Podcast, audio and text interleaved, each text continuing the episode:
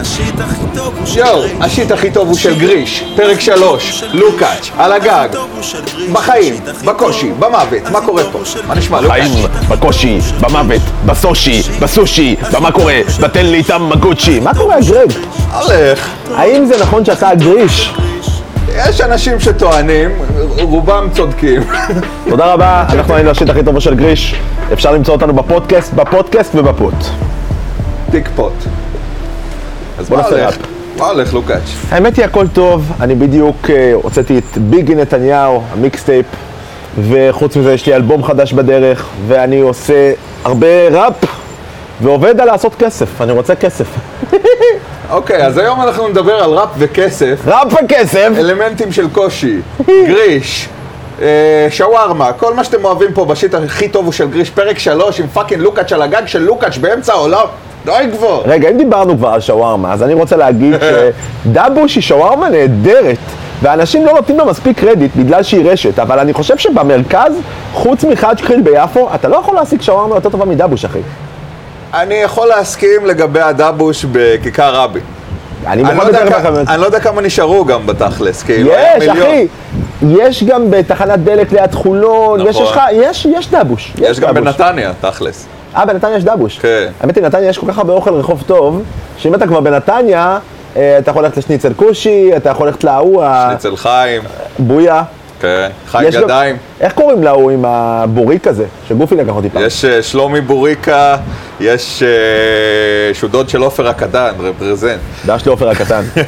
יש אה, את הבוריקה הזאת ליד הים. לא אני נראה לי אכלתי אצל שלומי, והוא דפק לי בוריקה בפיתה, וזה היה כל כך טעים, זה כמו לאכול פיתה עם בורקס. כן. וזה גאוני. כאילו, זה נשמע כמו משהו שאייל שני ימציא, אבל כאילו לפני, ואם הוא היה מזרחי.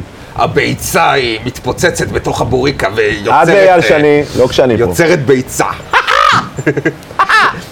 אוקיי, תכלס, אז יש לנו הרבה מה לדבר. בוא, בוא קודם כל ככה נציג אותך.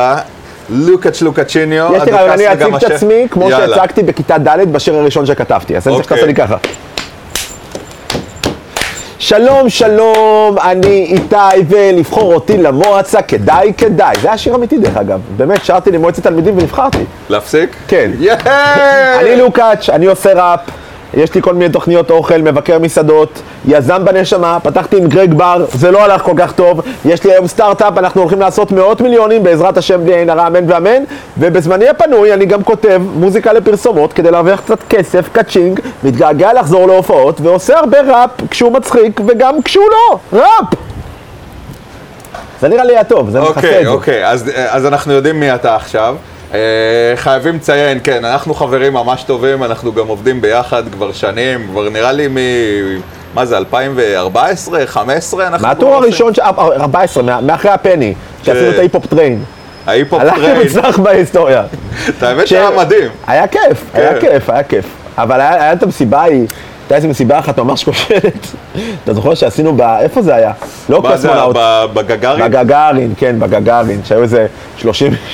זה נכון, כי גגארין הוא קוסמונאוט, נכון. בניגוד לאסטרונאוט, נכון, שזה אותו דבר, רק עם קוף, רק ברוסית. נכון. היה פעם את הקוסמונאוט גם היה מועדון כזה. נכון. נכון. היה צחוקים שם. זה תקופת אה, ו- רונן סאבו בגיל בר מצווה כזה. סאבו דאבו, שימי סוניק, רבו וגם רמבו. אה, ויעל סאבו. אין עליה איזה עבודה, נשמה. אני אגיד לכם משהו על גרג. אני וגרג פתחנו בר ביחד. זו הייתה החלטה כלכלית חכמה ונהדרת, הפסדנו רק 900 אלף שקל בשלושה חודשים. מדהים. באמת שאני חושב שב... אין, אני לא יכול לחשוב על משהו כלכלי, אולי לפתוח בלוגבאסטר היום זה פחות חכם, זהו. עד היום אנחנו נהנים מההפסדים של אותה תקופה. בטח. זה, כל חודש שעובר זה בעצם קצת אושר שחודר ללב. כן, כמו על הים, כמו לב הים. ממש ככה. אז בואו בוא נתחיל קצת מההתחלה. בואו נתחיל אה, התחלה, נרגיש הליכה, בואו נעשה את זה. יאללה, אני, אני, אם אני מרגיש הליכה, וואלה, אני מפנק את עצמי באיזה עלייה על הר לשתות תה קצת. בדוק. אוקיי, אה, אז תכלס, בוא, בוא, כמה אתה כבר 20 שנה פעיל בתור מוזיקאי? אני כותב מגיל 10 ואני מופיע מגיל 14, אז זה אשכרה 22 שנה. 22 שנה. טירוף, רוב הראפרים לא חיים אה, 22 שנה. זה נכון, בערך 22 זה הגיל שהם צונחים ומתים. תודה ללין, שאוט אאוט ללין. ולכדורי מרשם, לא לשכוח. אין לזה. אוקיי, אז אה, כמה אלבומים יש לך כבר?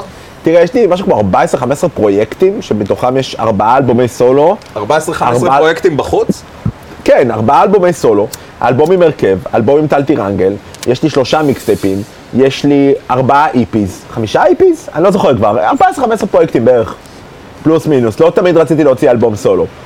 אבל הפרויקט הראשון היה טרופרס ב-2006, שהיה לנו הרכב של... Here טרופרס represent, ואז ב-2008 יצא לי לא דובים ולא יער, וזהו, מאז דברים התחילו להתגלגל, שהלא דובים ולא יער היה אלבום סולו ראשון, והרבה לא יודעים שתמיר בר, משם טוב אבי וארץ נהדרת, שהוא חבר טוב מגיל 16, והיה לנו אלבום ביחד ב-2009 שנגנז, היה לנו קשה לעבוד אז ביחד. אה, אתה מקדים את המאוחר, אז ובדיוק בואו נמשיך אה, הלאה. בדיוק רשמתי את זה, כנראה לוקאץ' הצליח להבין את הכתב שלי בדף המתקפל. הדבר היחיד. שראיתי זה ראפ וכסף, כי אני אוהב ראפ ואני אוהב כסף. מבין, מבין בתחום. אוקיי, אז בוא נדבר תכלס על ה... בוא נדבר קודם כל על שם טובבי. כן. ואיך הייתה החוויה שלך שמה? אתה באופן מפתיע הצלחת לשחק נאצי ממש טוב. אני שיחקתי נאצי, שקל שיחק קוקסינל, כל אחד זה סתם. שאוט אאוט שקל, אני אוהב אותך. קיצר, מה שאני בא להגיד זה שתמיר פנה אליי, אמר לי, יש לו משהו, אני משתתף במערכונים עם תמיר אתה ותמיר. עוד חברים מבית ספר. לא היינו באותו בית ספר, אבל מגיל בית ספר, כן, הוא היה כן. באליאנס, אני הייתי ברוני י"ד, היינו באיזה חבורה ביחד, היינו חברים מאוד טובים, תמיד ידעתי שהוא גאון, היה לנו, כמו שהיה לנו ביחד, כן, חבורה, אני לא בקשר עם רוב האנשים שם, אבל, אבל עם תמיר כן. ועבדנו ביחד, אז תמיר קרא לי לשם טובבי, אחרי שעשינו הרבה דברים ביחד, ואני מאוד אוהב לעבוד עם תמיר מאוד כשהוא מחליט. כאילו, כשתמיר הוא הבמאי, הוא מחליט, זה נהדר, הוא יודע מה הוא רוצה, אני צריך במאי שיודע מה הוא רוצה ממני. כאילו, הכי טוב לי. אז כשעבדנו ביחד על אלבום זה היה יותר קשה, כי כל אחד רוצה משהו אחר, ותמיר, יש לו חזון והוא יודע מה הוא רוצה. אז עם אה, על שם טוב האבי היה לי ממש קל, הגעתי, ידעתי מה התפקיד שלי, הוא אמר לי, תעשה ככה, תעשה ככה, נתן לי הערות שזה לא היה בדיוק מה שהוא רצה, בגלל זה התפקיד יצא טוב, כאילו, אני שיחקתי טוב, ברוך השם, ביצעתי את הרב טוב, ותמיר אמר לי בדיוק מה הוא רוצה. תשמע, עד היום זה, אני חושב שזה הדבר העצמאי, אולי חוץ ממשיח, שנעשה כאילו ועשה הכי הרבה רעש כאילו באינטרנט, וואלה, היום תמיר אה, fucking בכל איילון כאילו. זה מטורף לראות שלטים של תמיר באלון, אני רק אתקן אותך, זה לא בדיוק עצמאי, כי זה כן היה בכאן. אז כן. משיח ממש עשה דברים ב- באפס הפקה. נכון, משיח התחיל קיב- ממש כהפקת אבל, אבל. אנשים קצת לא מבינים איך כאן עובד. כלומר, הם חושבים, אה, תאגיד ציבורי, אז הם שורפים מלא כסף. זה לא ככה, להשיג איש תקציב מכאן זה דבר קשה, ואתה צריך להגיש להם ממש את כל המסמכים, והם צריכים לעבור ועדות, זה לא פשוט. זה לא, אה, תמיר בא לכאן, תביאו לי מלא כסף.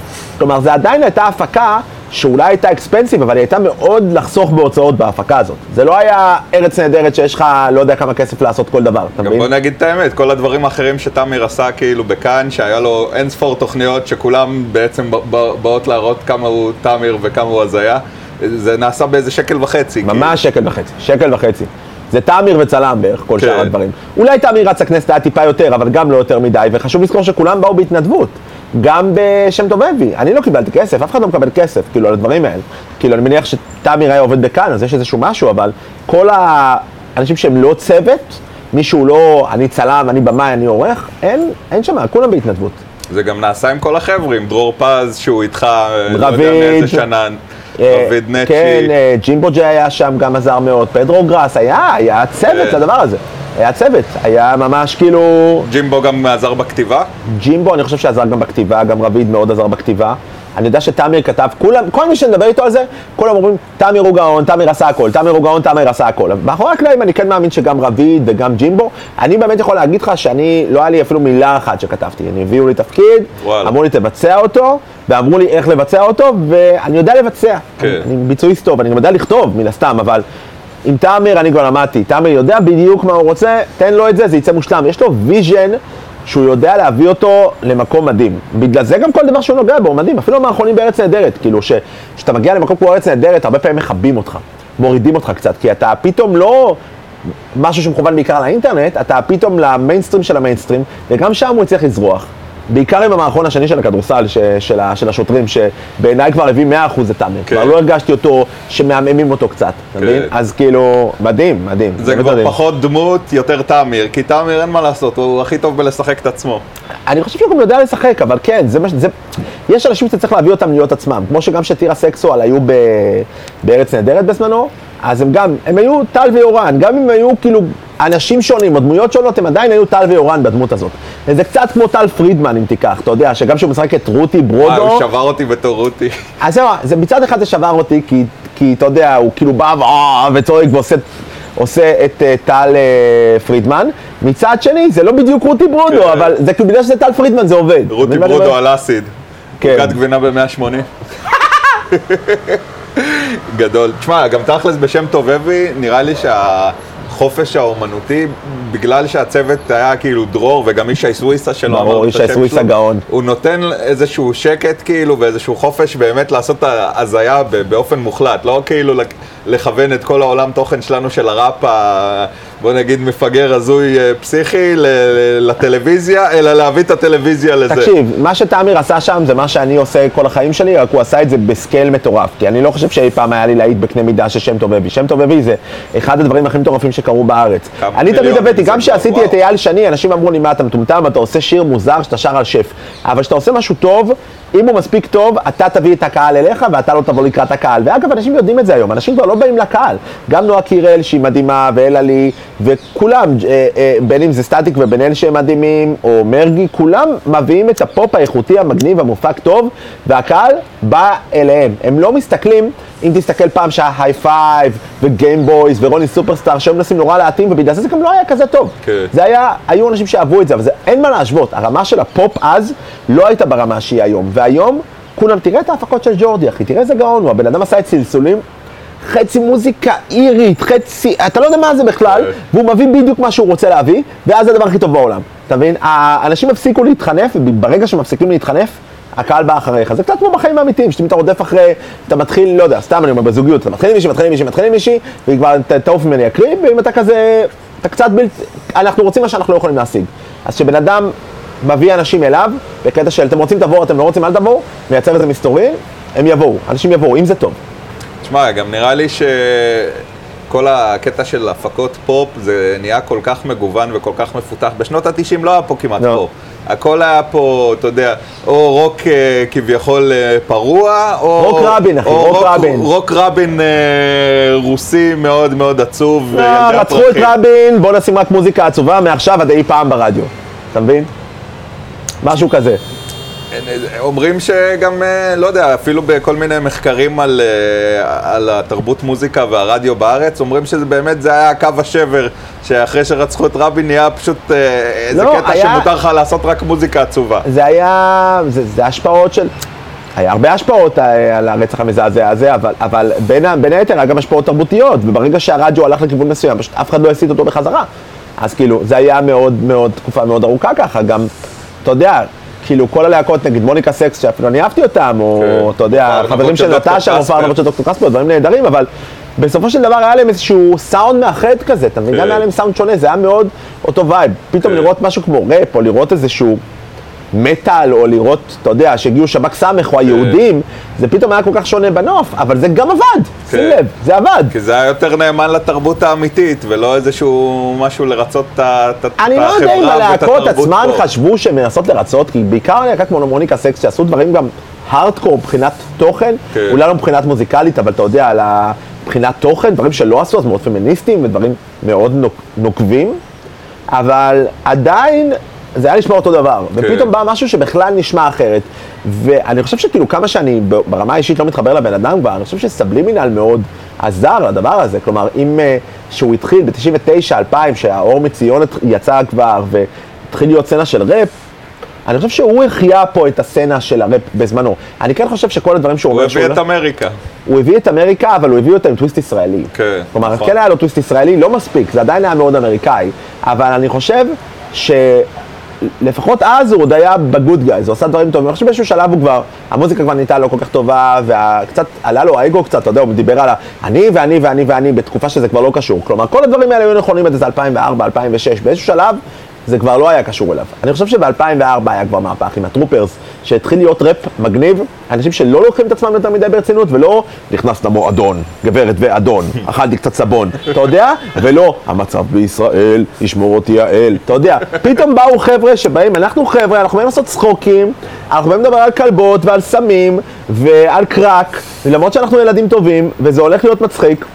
ואז פתאום מהדבר הקטן הזה של הטרופרס ב-2004 יצא כל מיני דברים סטייל, בין אם זה נצ'י, בין אם זה אה, פלד ואורטגה, בין אם זה תכלס או אקסום, איכשהו, איך אפשר לקשר לזה, וכהן את ראשון, ודברים שהוא אני, אני תמיד אומר שמיכאל סוויסה ונורוז וכל החבר'ה האלה הם סוג של נכדים שלי, אתה מבין מה אני אומר? כאילו הם נכדים, ש... ממש נכדים של מה שאנחנו עשינו ב-2004, שלפי דעתי, יכול להיות שזה היה קורה גם ככה, אבל אנחנו היינו הסיד הראשון של אוקיי, זה לא חייב להיות כל כך תבניתי וכל כך אמריקאי, אתה מבין? כן.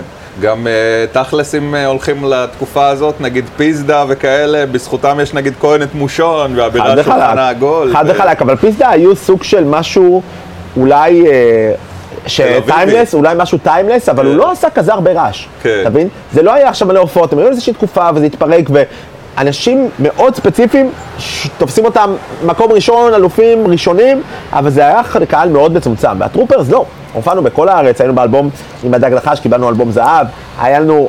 מאות הופעות, בתקופה של שלוש שנים, שלפעמים שמונה הופעות בש, בחמישה ימים, ובדרך כלל שלוש-ארבע הופעות בשבוע, וקרה משהו, משהו השתנה שם. משהו השתנה. היינו מאוד אנטי גם הרבה פעמים, אתה יודע, באנו נגד טקט, באנו נגד... היינו, אנחנו שמים לכם אצבע משולשת בפרצוף. אנחנו שמים לכם אצבע משולשת בפרצוף, אנחנו השיר הראשון מגניבים. של פלד היה תל אביב על הכוונת. נכון, נכון. שזה מי שלא יודע, חייב לשמוע את זה ממש מהר, אנחנו אולי נוסיף אחרי זה את הלינק למטה. ילד אבל- פלד קראו לו אז, כן, אתה מבין? ילד פלד, הוא- מה זה, הוא היה בן איזה 14 שהקליט את זה, עשה שיר היה- נגד תל אביב והתרבות התל אביבית וסבלימינל. וזה. בתור בן אדם שעבד איתו עוד ב... לא יודע אם לגמרי תחילת הדרך שלו, אבל די תחילת הדרך שלו, הוא תמיד היה איזה גוש של אנרגיה כזאת שאי אפשר לעצור, הוא תמיד היה לו איזו אמירה כזאת בועטת מאוד, הוא לא... לא היה... הוא היה מאוד רף. כן. מאוד רף. אתה מבין מה אני אומר? הוא לא היה... אין, אי אפשר לחספס את פלד. אתה מבין? אתה לא יכול, אתה לא יכול ללטש את פלד. אתה לא יכול ללטש, זה פלד. ואגב, בגלל זה גם פלד הוא הראפר האהוב עליי בארץ. כאילו, אני לא יכול להגיד מי הכי טוב, כי אני גם ראפר, ואני גם חושב שאני מהכי טובים, אבל האהוב עליי זה פלד, זה מי שאני הכי נהנה לשמוע את השירים שלו, הוא פשוט מדהים בעיניי, הוא פשוט עושה את זה בצורה הכי טובה, הכי טובה לפי דעתי. לא, פלד, אה, תשמע, הוא גם מופיע הכי טוב, וגם תכלס הכי כיף לשמוע אותו באוטו. היום שאני כל היום נוסע באוטו, אחי, אז... אה, אחי, באוטו. יש לי פלייליסט פלד, אני נכנס למקלחת, אני שם פלייליסט פלד, על מה אתה מדבר? אני עכשיו משחק, היה תקופה שהייתי משחק קצת פוקר באינטרנט, אני שומע באוזניות פלד, אחי. ומרגי, אמיתי לגמרי. אחלה מרגי. אחי, מרגי, לא רק מרגי, נועה קירל, אלה לי להב, אלה לי להב קוראים לה? אני לא זוכר את השם המשפחה השלישית תמיד. אה, סטטיק ובן אל, אה, אה, כאילו, יש מלא פופ טוב עכשיו, אחי, איזה fucking כיף. אני אוהב את זה, אחי. שבאתי אוהב להגיד לך. שאם פעם נגיד, היה קדם אירוויזיון, עדיין יש קדם אירוויזיון, לא? עכשיו חזר, אני חושב, אני לא יודע אבל, כבר. אבל כאילו, לא יודע אם זה זה או, שזהו, או שנוסף לזה משהו כזה, אבל עכשיו, אה, אם נגיד עם עדן אלנה שנה שעברה, כן. זה היה ממש מגניב, שהיה כאילו תחרות של חמש גרסאות של ה... כאילו, כן. מה זה חמש גרסאות? חמש שירים שונים שעשו כן. לה כל הטופ מפיקי פופ בישראל, מג'ו כהן. אבל הם למדו את זה אחרי. הנפילה עם אה, קובי מרימי, קובי מרימי. כן. אז כאילו הם למדו את זה, זה הייתה נפילה, זה היה שיר נפילה, זה היה... אני חושב שהביצוע שלו היה טוב, אבל לא היה לו סיכוי, אתה מבין מה אני אומר? אפילו דורון מדלי, הוא, בוא נגיד, הוא, ההפקות, הוא, לא מפיק, אבל כאילו הכתיבה שלו היא יותר up to date, כאילו, אם פעם היה מוזיק, פופ ישראלי מאוד מיושן, לא, אבל תשים לב שמאז שבעצם עברנו לפורמט של הכוכב הבא, שבעצם הקהל בוחר בבית, מי הוא רוצה לייצג באירוויזיון, כן. הולך לנו יותר טוב, אחי. פעם לא היינו עולים כמעט אף פעם לעשר, עזוב את קובי מרימי, בסדר, נפילה חד פעמית, זה יכול לקרות. אבל שהוא גם, זה לא הוא, זה השיר. כן. אבל תראה, נטע ברזילה לקראת האירוויזיון, כמה שנים לא לקחנו. אה, נדב גדג עם Golden Boy, היה לך הרבה דברים שנתנו. בראש. אני חושב שכמה שיותר בחירת ההמונים, זה יותר יעבוד טוב מאשר ב... אחי, תמיד בחירת המונים יותר טובה ממועצת חכמים, אחי. תמיד ככה. מועצת חכמים יכולה שיהיה לה blind spot, אתה מבין? זה להסתכל, על- אפילו אם ניקח את זה למלוכה הבריטית, בסדר? אני אומר בכוונה. shout out לוגסי. אפשר, כן. ואם אתה הולך למלוכה הבריטית ואתה רואה שם את. שהם עשו פעם סרט דוקומנטרי כדי להראות איך הם חיים, וכל המדינה שנאה אותם, כי הם לא היו מודעים, אבל כולם שם חשבו שזה רעיון טוב. אבל זה לא היה רעיון טוב. כן. כלומר, שאתה שאתה נכנס ב... במקום מסוים שלך, אתה חייב שיהיה לך פרספקטיבה כדי לדעת אם מה שאתה עושה הוא באמת טוב. אז אתה צריך להתייעץ עם אנשים ואתה צריך לא לבוא עם אגו. ואני חושב שיש לך מועצת חכמים, שזה לא מועצת, מועצת חכמים זה שלושה ארבעה אנשים, הם לא תמיד ידעו, או חמישה אנשים. אבל אם יש לך את העם שמצביע, העם יושב בבית ויודע מה הוא רוצה לראות באירוויזיון, הוא יודע ממה הוא נהנה. גם זה הצבעה. חשאית, זה לא. אי אפשר להפעיל עליהם לחץ ב- באותו מקום, באותו אירוע. גם אם היה לך איזושהי דרך מתוחכמת להגיע לאנשים, איך תגיע למיליון מצביעים? כן. אתה לא יכול, אחי. זה בלתי אפשרי, אין לך איך, אחי. בגלל זה אתה רואה שביבי עכשיו עושה פרסומים עם KS, והוא כבר אה, פחות אה, משקיע בתקשורת הישנה. תאהב את ביבי או תשנא את ביבי, יש לו, אה, אה, ואני ממש לא מהשונאים, אני לא רוצה להיכנס לזה, אני ממש לא מהשונאים, אבל, אבל תאהב את ביבי או תשנא את ביבי, יש לו אה, מדיה חברתית מטורפת, הוא רמה אחת מעל כולם, אנשי social media הכי חזקים בישראל, אין דברים כאלה, כלומר, ה social media שהוא עושה זה מטורף, אחי. איך הוא בא עם המקדחה, כאילו הוא חופר, ואז הוא אומר, חפרתי להוא להביא חיסון, אחי, זה כל דבר, כל, אחי, משתף את South Park. משתף את South Park! שזה היה פרק מדהים אגב, פרק מדהים, פרק מדהים. פרק מדהים. טוב, יאללה, בוא נחזור קצת אליך יאללה. לדיבור של הקריירה. אנחנו יכולים לזיין את המוח שעות, אנחנו במקרה עושים את זה כמעט כל יום. כן. במקרה פה. אוקיי. אה, אז בוא נדבר, אה, בוא נדבר קצת על הטורים שלך. יצא לי גם להתארח אצל אה, עודד, הסאונדמן המלך, עודד. גזית. אין על עודד. אוהב אותך. והוא שאל, מה זה הדבר הזה, הטורים של לוקאץ'? בוא תספר לי קצת על הטורים של לוקאץ'. טוב, אז יש לנו צוות, שזה בעצם אני, גרג וטל, שעושים לנו את, ה, את כל הניו מדיה בעצם, ואת היח"צ. יש את צגי הפטרון דהן, שהוא גם אה, מנהל אותי, ביחד עם בועז מורד, וגם עושה לנו את, ה, את כל הניהול בטורים.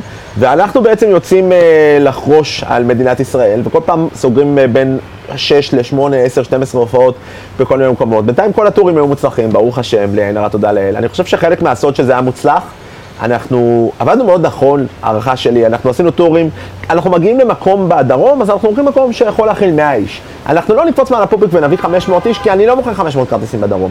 אני חושב שאני מוכר 500 כרטיסים בתל אביב, אם אני מתאמץ. כלומר, אז היינו עושים, במקום להתאמץ פעם בעושים באסכולה, בשביל שיהיה למכור את ה-400-500 כרטיס, או בדרך כלל לבונטין, ואז אתה מוכר 200 כרטיס ואתה בשמיים. אני מאוד או משתף... פרגיורה שדיברנו עליו. אה, נכון, ש- שלא יצא, אבל כן. כן. אני מאוד אוהב, אה, אני מאוד בקשר עם הקהל שלי, אתה יודע את זה טוב, אני עונה לבערך 100 הודעות ביום, אני עונה לכל מי ששולח לי הודעה, או כל מי ששולחת לי הודעה, כל עוד זה מדבר בלשון מכבדת. יש לי פה 100 סרטונים האחרונים שצילמתי, הם תמיד אה, סרטונים אישיים, מזל טוב לבר מצווה, מזל טוב ליום הולדת, לא יודע מה.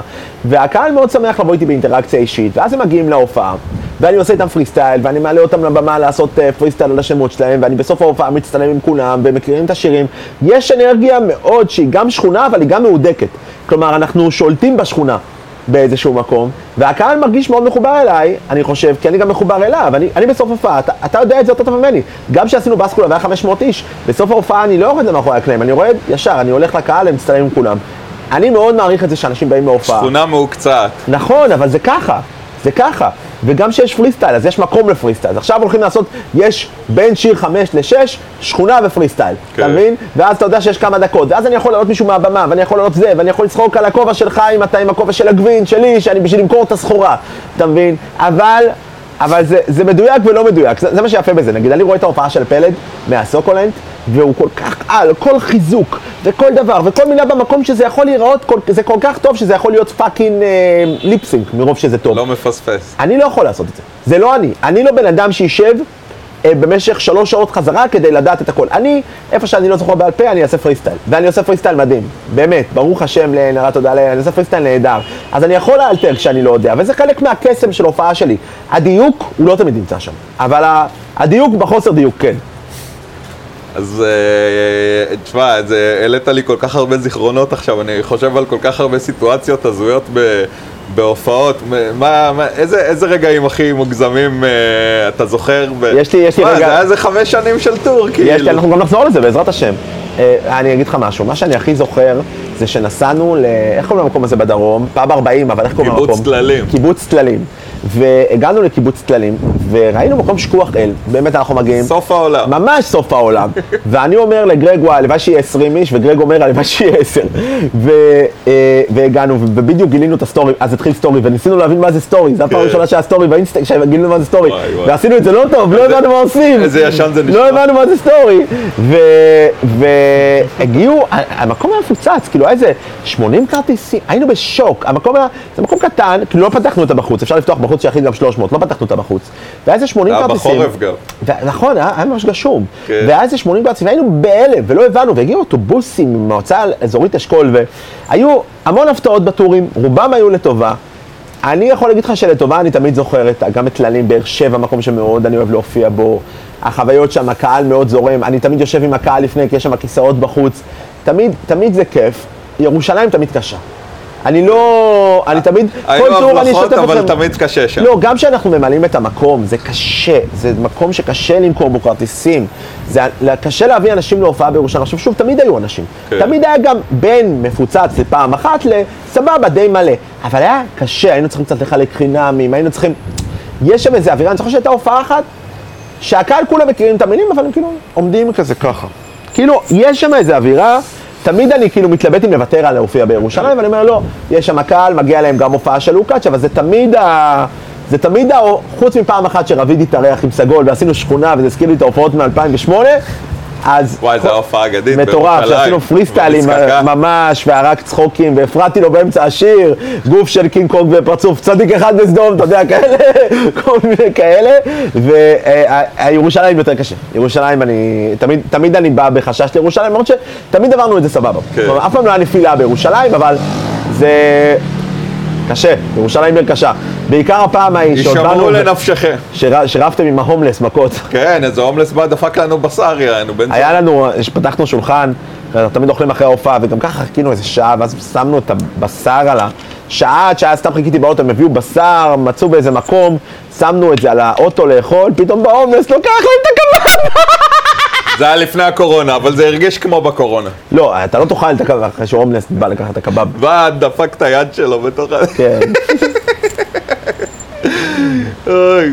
איזה צירוף. אז מה, בוא, נ- בוא, בוא נדבר קצת קדימה, מה, מה עכשיו אה, הכיוון כאילו, דברים נראה שנפתחים, מה, מה, מה הסיפור? אני לא יודע, אני באמת לא יודע, זו התשובה היחידה שיש לי להגיד לך. אנחנו עושים עכשיו, כן החלטנו ללכת על הופעות פרטיות, כי היו הרבה הזמנות להופעות פרטיות ולא לקחתי אותן, באמת 20-30 הזמנות להופעות פרטיות במשך השנה, אבל לא לקחתי כי הייתי בקבוצת סיכון, אבל עכשיו אני מחוסן חיסון שני, אז אני מוכן להיות קצת פחות זהיר, בלי עין הרע, אבל אה, אני לא יודע, אני מצטער, לעשות טור, מה זה יהיה? עכשיו נגיד פתחו את הברבי. ואני יכול לסגור ברבי, אבל זה כנראה עם מופע ישיבה. האם המופע שלי יעבוד בישיבה? האם אני יכול בכלל להרוויח או לא להפסיד בסיטואציה כזאת? איך עושים קידום? איך לוקאץ' מופיע כשכולם יושבים? אני לא יודע. אני קצת חושש. אני כן רואה שכל מי שפותח מוכר ומוכר ומוכר כאנשים רעבים, ואני מבין שאולי אני מפספס פה הזדמנות לעשות סולד אאוט יחסית יותר בקלות ממה שהייתי יכול לעשות לפני. אבל לא, גם לא, אני לא יודע איך זה יהיה. אני מעדיף לחכות, לראות איזה הופעה, לראות איך מתנהלת הופעה 2, אולי שמישהו יסביר לי, אני לא יודע. כרגע אני עוד חושש בשביל לעשות uh, מהלכים, מה שנקרא. המוזיקה, אני ממשיך לעבוד, בהופעות פרטיות אנחנו נצא, אבל uh, אני גם כן אולי אעשה דברים קטנים, אתה יודע, אולי אסגור איזו הופעה בבית הפנקק, כי כיף לי לעשות שם, או כמה דברים כאלה שהם בלי הרבה לחץ, כי אתה מכיר אותי, אני נכנס בקלות, בלי עין הרע, אבל, אבל uh, לאט לאט. אני לא, אני לא רץ. בבית הפנקק. בבית הפנקק זה הבית, אתה יודע, איך אפשר, אה, כמו לעשות הופעה פה, בגג. כמה שירים יש לך על בית הפנקק? תראה, יש שלושה, ויש עוד דיסקורים באיזה 20, כאילו, לפחות. לפחות. אבל יש שלושה שהם רשמית על בית הפנקק. יש את אה, בית הפנקק הראשון, בית הפנקק 2.0, ועכשיו היה פנקק פרדייז, שהוא מאוד על הפנקקים. כאילו, לא לגמרי על בית הפנקק, לא, אבל... לא, מי שלא יודע, לוקאץ' הוא המציא את העניין של להיות פרזנטור עוד לפני שהיה פרזנטורים, עוד לפני ששילמו על זה כסף. אז הוא... אני לא מקבל כסף הוא לא בבית רוצה הפנקק. כסף. לא, אני לא רוצה כסף בבית הפנקק, זה כמו לקחת כסף מגרג עכשיו, אתם מבינים מה אני אומר? זה מקום שאני ממש אוהב, כאילו, זה לא יקרה. בזכות הקורונה גם אין לך את האופציה הזאת, כי אין לי כלום. אבל עכשיו אוי, איזה מצחיק גרג אני.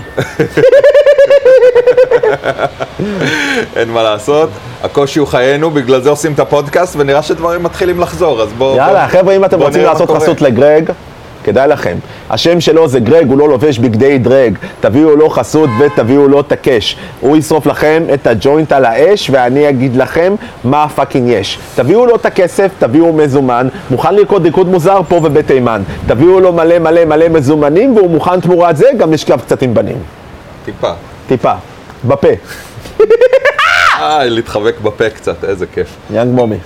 אני בדיוק אמזוג- קצת את ה... את הוויסקי. כן, לא את היאנג מומי. ו- בוא נדבר קצת על... אה, על מומי? על... אה, בוא נדבר קצת על מומי לוי. ידעתי כל הזמן. אני הזהרתי אנשים עוד בגיל 14. זה לא מנע ממני ללכת לתוכנית רדיו, זה לא מנע ממני, כי אתה יודע, הזמינים אותך, ואתה גם לא רוצה להיות זה שרב, זה שיוצא. אבל נגיד, לא שתיתי שם, לא הסכמתי לשתות שם, באמת, לא אמרתי את זה, ולא הסכמתי, אמרתי, אני לא צמא, אני אכלתי, אני יש לי בחילה, אבל לא הסכמתי לשתות שם מים, פחדתי מים. פחדתי, אולי לא היה כלום, סביר להניח, אבל פחדתי, פחדתי. כן. אז אחרי שדיברנו על זה, בוא נדבר קצת על הריליסים האחרונים וקצת תוכניות קדימה. זרקת קודם כמה מילים, אבל זה היה ביחד עם עוד הרבה מילים, אז בוא, בוא נרחיב. אוקיי, אז היה את ביגי נתניהו, שזה מיקסטייפ, שכרגיל את המיקסטייפים אנחנו עושים ביום אחד. כתבתי אותו בשלוש וחצי שעות, 11 שירים, הקלטנו אותו בשלוש שעות, הקלטנו עשר בסוף. ואשתי מתארחת? בו המון. אה, זה בעצם לקחת שירים מה... רגע, פילה. אה, הילה חלואני, אשתי, היפה, מוכשרת מאוד, ראפ. אני אוהב את החיפה שלי. אה, ובעצם מה שקרה זה שלקחנו שירים מ-early early ו-late 90's ו-early 2000 ועשינו מיקסטייפ כזה שהוא כולו מתמקד, הילה מתארחת בארבעה שירים. כל השירים של הילדות. חשוב לציין שהילה תמיד כותבת לעצמה, שזה הרבה ראפריות לא עושות בארץ. או ו- זמרות. או זמרות. ועשינו את המיקסטייפ, הקלטנו אצל שוחט, הילה גם הקליטה קצת בבית, אירחתי את סגול 59. עכשיו, מה שביאס אותי, שנגיד ביגי סמולס, השיר עצמו, שהוא כאילו על היפנוטייז, ואנשים אה, לקחו את זה כשיר אנטי ביבי. אני עשיתי verse שמרים לביבי, וסגול עשה verse שמוריד לביבי, זה אמור להיות שיר ניטרלי. כן, מגיבים לא אמור לך להיות- על זה? אנשים מפיצים את זה ורושמים די לביבי, זה לא המטרה שלי, זה לא שיר אנטי, זה שיר שסגול מייצג דעה שהיא נגד ביבי, ואני מייצג דעה שהיא בעד ביבי, זה שיר שאמור להיות ניטרלי, זה לא שיר שאמור להיות איזה המנון אנטי ביבי, אני לא אנטי ביבי, אז אתה לא... שמאלני בעצם. ממש. אני לא נכנס לדעות הפוליטיות שלי אף פעם, אבל אני... אני לא שמאלני. אוקיי. אה, ומה מה מבחינת כאילו ריליסים קדימה ומחשבה אני רק רוצה ללכת עוד רליס הופעות? אחד אחורה, שהיה את מיסטר לוקה אה, ודוקטור נכון. טל, שזה אלבום אחד הטובים שעשיתי בקריירה שלי, אולי הכי טוב, עשיתי אותו עם טל טירנגל, הפקנו אותו אצל אורי שוחט. אלבום שיצא לנו מדהים, אה, מתארח בו מיכאל סוויסה, ושוחט מתארח, עושה שם ראפ, והילה אשתי גם מתארחת שם, ובטח יש עוד איזה אורח שאני שוכח. אה, שקל, שקל מתארח שם, בחתוליו, שיר על אהבה לחתולים, מדהים, מתאים מאוד. אה, מיסטר מיאר. וסך הכל זה, זה אלבום באמת שהוא אחד האלבומים הכי טובים שעשיתי בקריירה, אם לא הכי טוב. אה, חבל שלא יכולנו לקדם אותו כמו שצריך, אבל הוא כן עשה הרבה רעש, כאילו כן קיבלנו הרבה חשיפה בתקשורת, והיינו בפלייליסט גלגלצ, בפלייליסט לילה עם דוקטור טל, והיה היה הרבה דברים טובים, כאילו הרבה, אה, הלכנו לעשות special אצל אה, עידו פורט המלך, וסך עשי- הכל, עשיתם קאבר לפינאלי. עשינו קאבר לפינאלי, זה היה של טל האמת היא, אמרתי לטל שצריך לעשות שם קאבר אחד, אז הוא אמר שהוא מכיר את הפינאלי, ואמרתי יאללה בוא, אני באתי לשם גם בקטע של צחוקים, גם בקטע שלי, הנה, אני עושה שיר של סבלימינל והצל, אין לי, אין לי איזה דיס, אתה יודע, עד תקופה שהיה איזה דיס מטורף, בלאגן עם אני וסבלימינל וזה, אני לא חושב שלא זה היה יותר מדי אכפת, למרות שהוא כן הגיב על זה באיזושהי תקופה, אבל לי כן, אתה יודע, אני מבחינתי אין לי כוח לדברים האלה, גם היה לי איזה ריב עם T.O.B, הוא התקשר לו, שלח הודעה לא מזמן שהוא רוצה לסגור את זה, אמרתי לו יאללה בוא נסגור את זה, אין לי, אין לי רצון לריב עם אף אחד. זה לא אומר שחייבים להיות חברים הכי טובים, אגב אני חושב ש-T.O.B יצא גבר שהוא פנה אליי לסגור את זה. אבל אם סבלימינל, אני אפילו. בכלל השלים עם כולם, גם עם רון נשר, גם עם... אה, אני בעד, עוד אני לא חושב. שלא צריך, את רון נשר נגיד לדוגמה, דוגמה מצוינת, אני מאוד אוהב אותו. עכשיו אני יודע שיש לו ריבים עם אנשים אחרים, אבל זה קשור אליי. איתי הוא יצא גבר, איתי הוא יצא נחמד. בוא נדבר על זה דוגו, איש מאוד מוכשר. הראפ כן. שלו מאוד טוב, השירים שלו מאוד טובים. לא בין אם אתה רבת איתו או לא. בדיוק. למה שאני אריב איתו כי אחרים רבו איתו? אז אני מבחינתי פה מצהיר, אין לי ריב עם אף אחד, אני אוהב את כולם. אין לי, אפילו לא אוהב את סבלימינל, בואו לא נשקר, אבל אין לי ריב איתו, אין לי שום ביף. אני רק אומר את האמת שלי ואין לי שום רצון, שום מלחמה מיותרת. אז אה, בנימה זאת, בקליפ של זוז, בוא, בוא תשאל את זה. תגיד לי, מה מה קורה שם? יש שם, אתה קובר איזה מישהו שם, מה- מה- מה הוא אמר לך? אוקיי, אז הקונספט של הקליפ של זוז היה כאילו אני קובר את ה... אני כאילו קובר איזה ראפר בזה. וחשבנו לעשות את זה מרומז בהתחלה, שזה כאילו סבלימינל, זרקנו זה, אבל בועז אמר שזה היה כאילו הארדקור מדי, ושזה כאילו גם יכול להתפרש, פשוט עשינו איזה ראפר גנרי, ראפ מיינסטרים גנרי. אבל אה, כן, fake MC. אבל היה רעיון, כאילו הרעיון הוא שאני הארדקור ואני כאילו, אני די עם המיינסטרים, וגם כל הקונספט מאחורי זוז היה, חבר'ה תפסיקו להגיד שאני פופ, כאילו היו כאלה שאמרו בגלל פלטינה שאני פופ, הנה אני עושה רפ הארדקור, סתמו את הפה. כאילו, כמו שאנשים תמיד אומרים... פלד עשה את הקליפ, פלד לא? עשה את הקליפ, פלד גאון, פלד עשה את כל הדברים בקליפ, הוא גאון, זה נטו שלו, אין לי אפילו איך לקחת קרדיט על זה, אני שיחקתי, אבל פלד עשה הכל, והוא גאון, וחלום שלי מאז אני רודף אחריו שיעשה לי עוד קליפ והוא לא מסכים. אה, דיברנו על זה בפודקאסט הקודם. אני יודע, שמעתי. כן, כן, הופה, האזנות, האזנות, תתחברו. לא, אבל אני מבין אותו, אחי. אני אומר לך את האמת, אני גם לא עושה קליפים, אני גם פונים אליי. אני עושה פרסומות, למה? כי פרסומות אני יכול להרוויח כסף. בקליפ, בא אליך בן אדם עם איזשהו תקציב אפסי, אתה נשאר עם איזה 2,000 שקל בכיס ואתה קורע את התחת. עם כל הכבוד בשביל 2,000 שקל אני לא מוכן לקרוע את התחת. זה לא יקרה. אבל בשביל פרסומת, אתה יכול להוסיף אפס מאחורי זה, ואז זה כבר שווה את זה, אתה מבין מה אני אומר? או אפילו יותר מאפס, כאילו, אתה מבין? אז בוא, בוא באמת נפתח את העניין של הפרסומות. בזמן האחרון נפתח לך איזה צ'קרה, אני רואה אותך מפרסם כל מיני דברים, המבורגרים, היית אמור לפרסם את אה, מרתון תל אביב. תל אביב, סגרתי עכשיו עם עוד איזה מישהו, כן, אני תמיד אומר שאני בעד פרסומות. מזכיר לך שלפני אה, פחות משנתיים עשיתי את זיפי למכס. נכון. שזה גם היה פרסומת שנבחרה באותו שבוע, באותו חודש מספר אחד, או באותו שבוע, ובחמישית באותה שנה. זיפי אני אוהב למכס. לעשות פרסומות, כל עוד זה מוצר שאני מאמין בו, או מוצר שאין לי בעיה איתו. שפנה אליי רועי מהגראז' שהוא אחלה גבר, רועי צור, אוהב אותך. הוא אמר לי בוא תקפוץ לגראז', אכלנו, היה לי כיף, היה לי טעים. זה המבורגר ממש טעים שאני ממש אוהב. הוא אמר בוא נעשה משהו, אמרתי לו יאללה, אמרתי לו רק משהו אחד, תן לי. כאילו תן לי את החופש האמנותי לעשות את זה. הוא ישר אמר לי כן. אמרתי לו הכל טוב, לא, לא נעשה, לא נשתגע בתקציבים, לא נעוף על החיים, אבל תן לי לעשות. והוא ישר אמר לי לוקאץ' אני סומך עליך, בגלל זה יצאה לנו פרסומת פצצה. עכשיו שים לב, הפרסומת, אין מה לעשות, קליפים לוקח להם זמן לעלות בצפיות, אבל כל הסרטוני טיק טוק הקצרים שעשיתי, 200 אלף, 400 אלף, 300 אלף, אנשים אוהבים את זה. כי זה גם אחלה המבורגר, זה גם נראה, זה מצטלם טוב לטיק טוק, וגם זה אני שאני עושה את זה כי אני אוהב את זה. אתה לא יכול... אין לי איזה בעיה עקרונית לעכשיו תגיד לי, אני רוצה שתפרסם, אה, לא יודע, מה, מלאווח טבעוני, לא יודע, מה, מלאווח זה גם ככה טבעוני, המבורגר טבעוני. זה פחות בשבילי, אתה מבין? זה ייראה פחות אמיתי. אני כן בורר בדברים האלה. אני יכול להגיד לך שלאורך הקריירה שלי היו לי הצעות של 200 אלף ו-300 אלף, והצעות מאוד גדולות של הרבה מאוד כסף, אתה יודע את זה, אתה חווה את זה איתי, בוא לא נציין מה ומה, כי אני רוצה לכבד את מי שהציע. אבל אני לא לוקח דברים שהם לא מתאימים לי. ובאותה תקופה שהציעו לי 200 אלף לבוא לאיזושהי תוכנית טלוויזיה מאוד היי פרופייל, היה את ביטים. וביטים הרווחתי עשירית בערך ממה שהרווחתי, מה שהייתי מרוויח, וזו הייתה עבודה לא פחות קשה. סולם בגג הזה ממש. ממש פה, אבל היה לי כיף, זה תוכנית על ראפ, נתנו לי חופש אמנותי. מה שמניע אותי, אני מאוד אוהב כסף, מאוד, אבל בשביל כסף אני עושה עסקים, אני, אה, אה, היה לי את הבר שלא הצליח, אבל היה לי אה, מסיבות, אני, יש לי סטארט-אפ, כבר סיבוב שני שלי עם סטארט-אפ, הסטארט-אפ הקודם נסגר, עכשיו יש לי סטארט-אפ חדש, אני משקיע ב-NFT, אני משקיע בבורסה האמריקאית, אני משקיע בבורסה בישראל, אני, אני עושה דברים בשביל כסף. חשוב לי שהאומנות, גם כשהיא מכניסה כסף, ואני יכול להתפרנס ממנה במידה מסוימת, חשוב לי שהיא תישאר טהורה, שאני אעשה מה שאני אוהב ומה שאני מאמין בו. זה לא שאני לא אוהב כסף, אני מאוד אוהב, אבל אני לא רוצה להתפשר באומנות בשביל הכסף. בעסקים אין לי בעיה. אז אה, משקיעים, שמעתם. כן. אוקיי, אה, סבבה. בוא, בוא, בוא, בוא נשבור את זה קצת. בוא נדבר תכלס על משהו ש... שאני מאוד אוהב, חוץ. מכסף בראפ. שווארמה. הופה. קודם נגענו בדבוש, אבל מה, אתה אומר תכלס זה- דבוש זה, זה הפיתה הכי טובה? זה השווארמה הכי לא, טובה בעיר? בתל אביב, יותר נכון ביפו, חאג'קחיל. חאג'קחיל זה השווארמה הכי טובה שיש. אין שום, אני לא אכלתי שווארמה יותר טובה מחאג'קחיל. אשתי מספרת לי על, אה, על אמיל בחיפה, נסעתי פעמיים, היה סגור.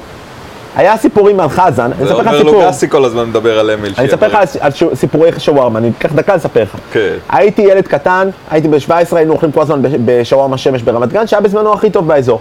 וכל הזמן היה נהגי מוניות שהיו מספרים, השווארמה הכי טובה בארץ זה חזן, השווארמה הכי טובה בארץ זה חזן.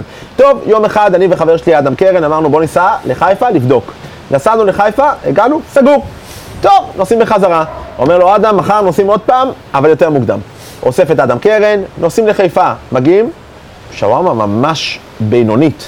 לא בדיס לחזן, פשוט זה לא... שפלד היה- לא ישמע אותך. זה לא היה, אני לא יודע, זה לא היה, לא עף לי המוח, זה היה שווארמה בסדר, טעימה, אבל לא, וואו, הכי טובה בארץ. חזרתי הביתה, סיפרתי את זה לשי מרד, אחד החברים הכי טובים שלי.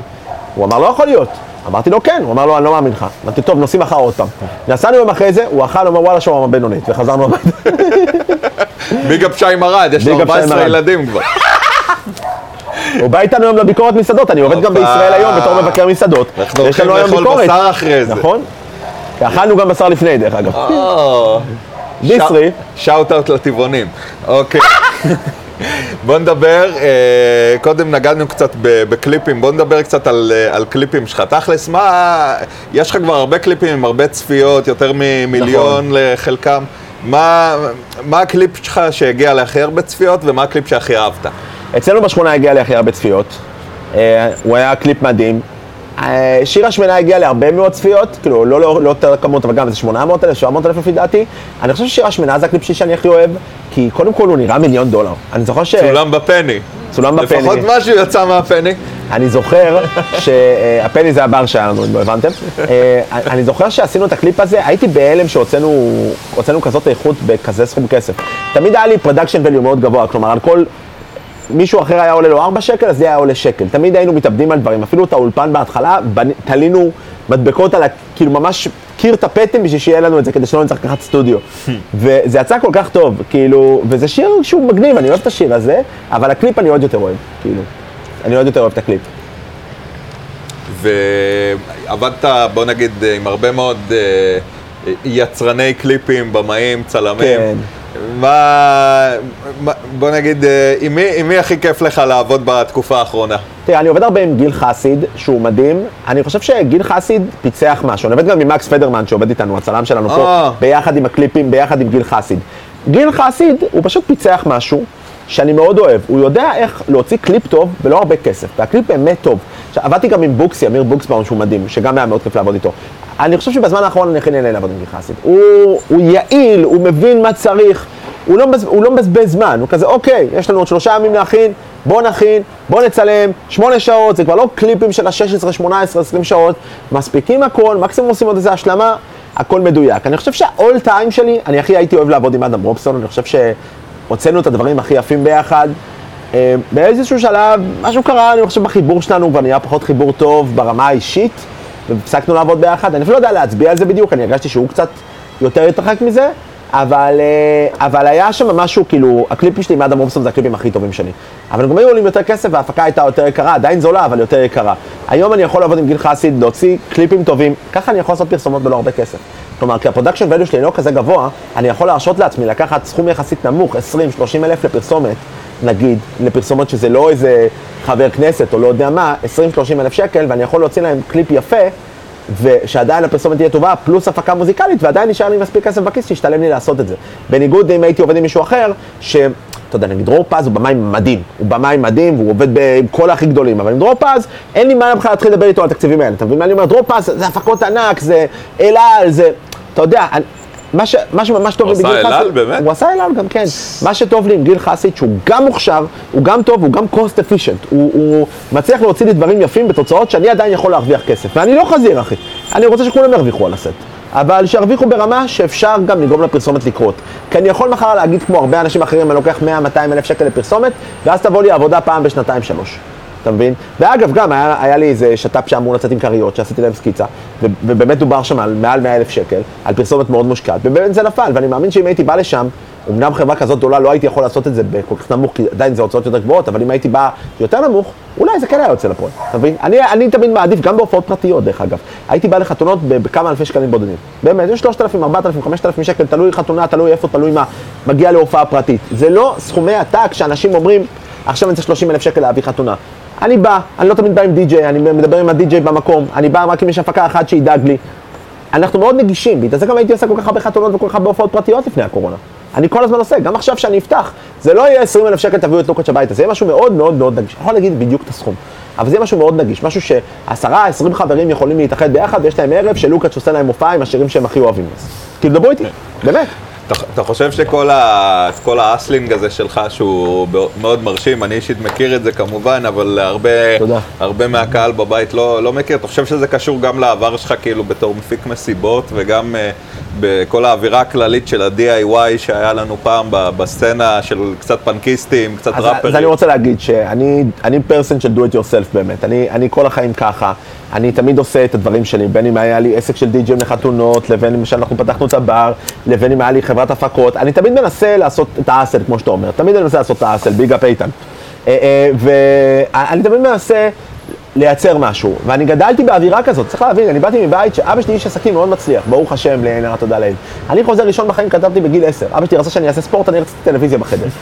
חינכו אותי לדבר הזה, חינכו אותי לעסקים, חינכו אותי, מוזיקה זה בדם שלי, מוזיקה זה מה שמגדיר אותי. אני מוזיקאי, אני יוצר, אני אמן, אבל אני אוהב כסף, וזה לא עובד ביחד בארץ. אולי, אם הייתי בארצות הברית, והייתי באותה מידה מוכר, לוקאץ' בארץ, רק לוקאץ' בארצות הברית, היה לי כל כך הרבה מיליונים, שלא הייתי צריך להתעסק בדברים אחרים. אבל אני, יש לי את הדחף הזה, יש לי את הדחף הזה, אני כל פעם יש לי איזשהו פרויקט ואני מתאבד על זה. ואני חושב שאנשים, לפעמים יש להם איזה פרסונה שלי, הוא יושב, מעשן כל היום, הוא שותה, הוא קם מאוחר, זה לא נכון.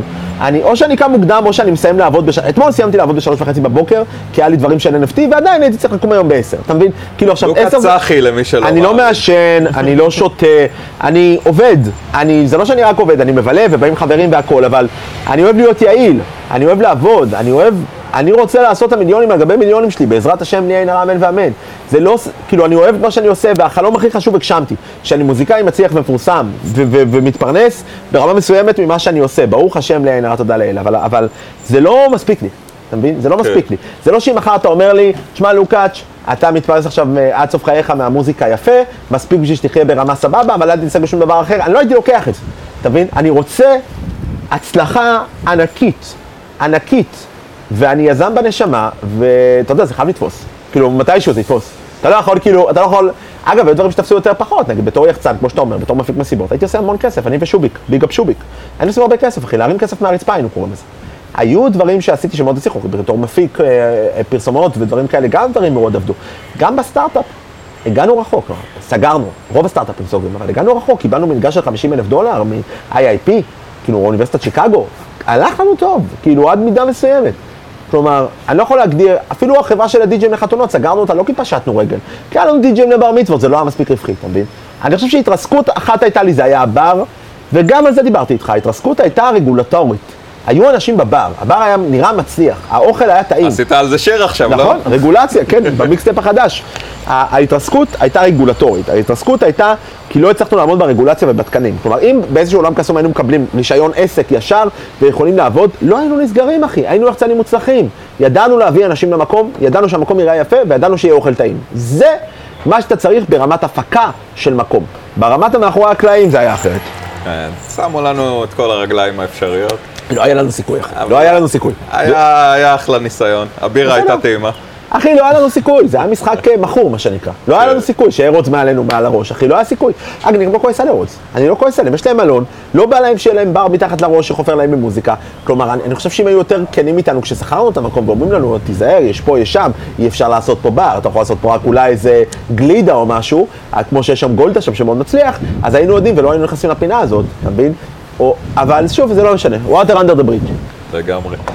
בוא, בוא נדבר קצת על, אה, על ראפרים אחרים. או. מה, מה אתה אומר על ה... קודם כל, מה, מה אתה אומר על המצב היום של, ה, של הראפ Mm-hmm. ועל כל הדור החדש, כל החבר'ה החדשים? אוקיי, אני קודם כל חושב שהמצב של הראפ בארץ עובדתית הכי טוב שהוא היה אי פעם. הוא הכי מצליח, הוא במיינסטרים. אמנם היה איזו תקופה בין 2001 ל-2004 שהוא היה במיינסטרים, אבל הוא היה לא טוב. כלומר, היה כמה ראפרים טובים והרוב היה לא טוב. הרוב היה חי עליה נקמה. כן, ו- וזה עף מהרדיו גם מהר מאוד. אבל עכשיו יש תקופה שגם יש הופעות, גם אנשים קונים, גם אה, אה, אה, יש הרבה ראפ. אני חושב שיש הרבה ראפרים צעירים אה, מאוד מוכשרים. אם תשים לב, אני מהחבר'ה המבוגרים, תיקח אותי, את פלד, את, אה, אפילו הדג נחש, את כולם, אני היחיד שכל היום עובד עם הצעירים. אבל זה תמיד היה נכון. גם ב-2004-2006, סליחה, התחלתי לעבוד עם רביד, שהוא היה צעיר ואני הייתי הזה. אחרי זה התחלתי לעבוד עם דור לפידות שהיה סבא קוקו, הבאתי לעבוד עם תכלס. תמיד הבאתי חבר'ה צעירים לקדמה, כי אני באמת מאמין, זה קצת כמו מעיין הנעורים. אם אתה לא נשאר רלוונטי, אם אתה מרחיק את עצמך ומבדיל את עצמך, אתה לא יכול להישאר רלוונטי, אתה מבין? אתה לא יכול להישאר רלוונטי. כלומר, היום עצם זה שאני עובד עם כל החבר'ה הצעירים, סוויסה שהוא יצא, אני דחפתי אותו שוב, הוא הצליח בלי שום קשר, גם נורוז הצליח בלי שום קשר, אבל דחפתי מאוד את שניהם, וגם היום אני לוקח חבר'ה כמו מלכים א' ומלכים ב' שאני מאוד אוהב. הוציאו או- שיר חזק או- עכשיו, כן, חדש, עם קליפי. או כן, עוד לא ראיתי, אבל אני בטוח שזה יהיה טוב, אני תמיד, אה, אני. תמיד, כל מה ששמעו, אה, שזה, הנה גם אפה וקליפי, אפה וקליפי שהבאנו אותם לחמם, ו- כן. אה, ו- כל כך הרבה, אתה מבין מה אני אומר? כל כך הרבה, ואני תמיד אוהב לעבוד עם חבר'ה צעירים, נגיד שקוף, קוף. פרופסור קוף, שקוף שהוא מעולה, מסיח שהוא מפיק מדהים, שהוא בחור אה, צעיר שהוא מפיק מעולה, שאנחנו מתכננים איזה מיקסטייפ ביחד. אני תמיד אוהב לשתף, אגב shout-out לאח שלי אה, בן פרנקו, אוהב אותך גם, אתה אה, ראפר מדהים, הוא לא מהצעירים, אבל. אח שלי, אין על אשקלון. אז, אז אני תמיד אוהב לשתף פעולה. אני לא, אני לא שם את עצמי בקטע, אני לוקאץ' ואני מצליח ברמה כזאת וכזאת ומכירים אותי ככה וככה, אז אני משתף פעולה רק עם אנשים ברמה הזאת. ההפך, אני, כל שיר שהוא מספיק טוב, הוא לא חייב להיות מושלם. הוא צריך להיות מספיק טוב, אני מוכן להוריד את ה verse. אתה מבין? ואז אתה שולח את לחמך, כמו עם אה, פדי שעשינו שיר מעולה ביחד. פדי היציאה. פדי היה ממש אה, מרגיש כוכב, זה, כל הדברים האלה. רג'ה, שפתאום השיר נהיה להיט, או, או שלומי קור, אה, משה קורסיה עם הלא טוב לי הלבד הזה, ואתה מתארח הרבה, ומשהו לפעמים תופס, אתה מבין? אני חושב שזה טוב, אתה צריך... גם התארחת את זה לזמר שזה נכנס לפלייליסט, לא היה לזה מיליוני השמעות. זה בטח. אופק פרץ. אופק אופק פרץ, פרץ. את אוהבת אותי. זה היה שיר מטורף, אחד המצליחים באותה שנה. זה היה לי כבוד, עשיתי שם רפ קצר, היה מאוד כבוד, זה, זה משהו אחר, אבל זה כבר כבוד הוא לי, אתה יודע, שמביאים אותי אה, כותבים אה, כל כך מוכשרים לאולפן ולהביא אותי, זה כבר משהו אחר. אבל אני מדבר איתך, זה up, זה ללכת up, זה ללכת כן. למישהו שהוא זה, אבל אני מדבר איתך שהולך down, שאני הולך לאנשים שלא כל כך מוכרים, זה חלק מהמהות שלי, אתה מבין? אני, זה לא בקטע של, זה לא פילנטרופיה. זה, אני באמת מאמין שזה הדרך להישאר רלוונטי, אני גם באמת מאמין שאתה צריך להקשיב מה הילדים אוהבים היום. אתה צריך לראות מה החבר'ה אוהבים, איך אתה מגיע 36. אליהם באמת? איך אתה מוצא את הדברים האלה? הרבה דרכך, באמת. הרבה שולחים אליי, לפעמים אצל שוחט אני שומע דברים, big up אורי שוחט. אה, הרבה שולחים לי, אני, אני כן מקשיב, אני כן מחפש ביוטיוב, אני כן אוהב לראות, אני רואה אנשים בקונקשן לפעמים, אני מאוד פעיל בקבוצה הזאת. אה, big up קונקשן? קונקשן קבוצה מאוד חשובה. דרך אגב, אה, עד היום שפונים אליי אנשים, לוקאץ', אני מחפש מפיקים, אני מחפש פה, תן לי צעדים ראשונים, אני עושה שני דברים, אני שולח להם את ההרצאה שלי ב-BPM, שגרג ארגן לי, שאני חושב שזה אחלה עצות למי שהוא ראפר מתחיל, ואני שולח להם לינק לקונקשן.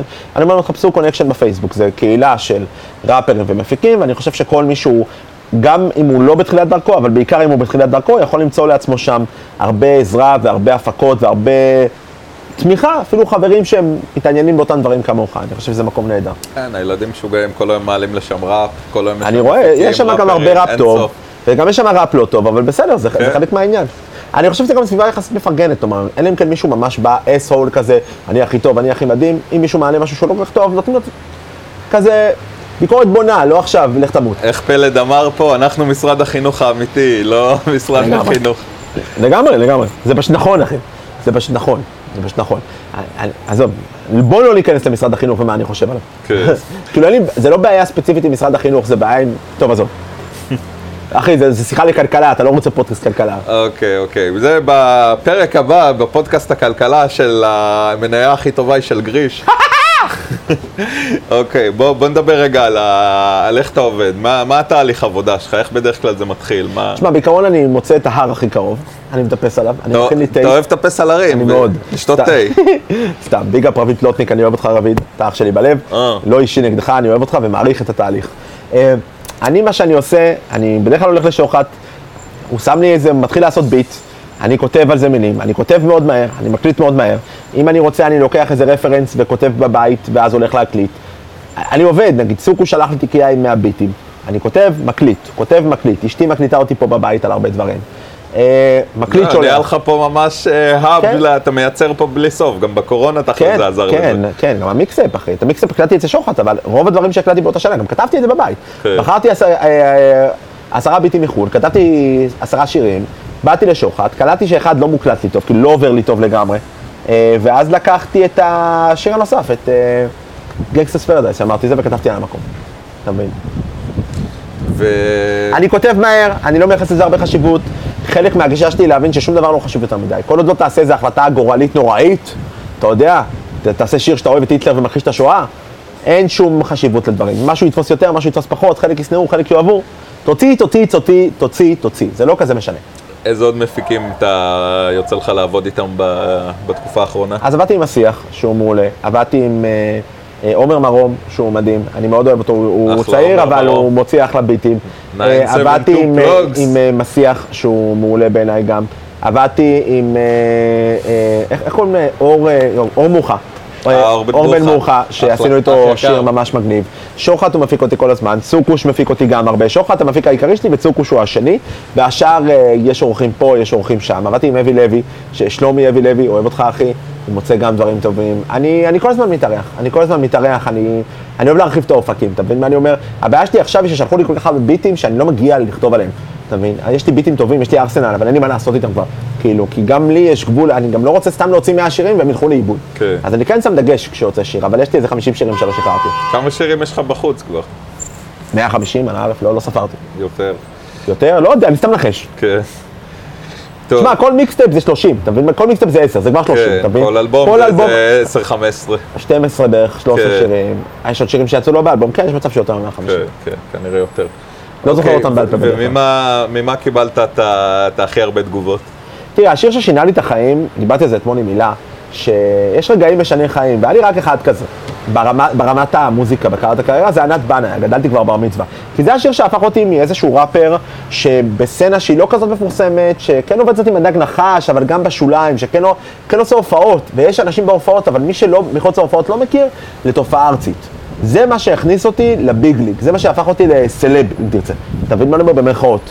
כאילו, אז זה מה ששינה אותי, כאילו, אחרי זה היו דברים יותר גדולים, אצלנו בשכונה היו דברים שעשו הרבה רעש, היו הרבה שינויים, היו משחקי השף שהלכתי, והשיר על הסף גרנית, היו הרבה, והשיר הלשני, והרבה דברים, אבל ענת בנאי היה ה-game changer. הוא מה שהכניס אותי לליגה הגבוהה, מה שנקרא. ליגה בן דדיה. נכון, ליגה בן דדיה.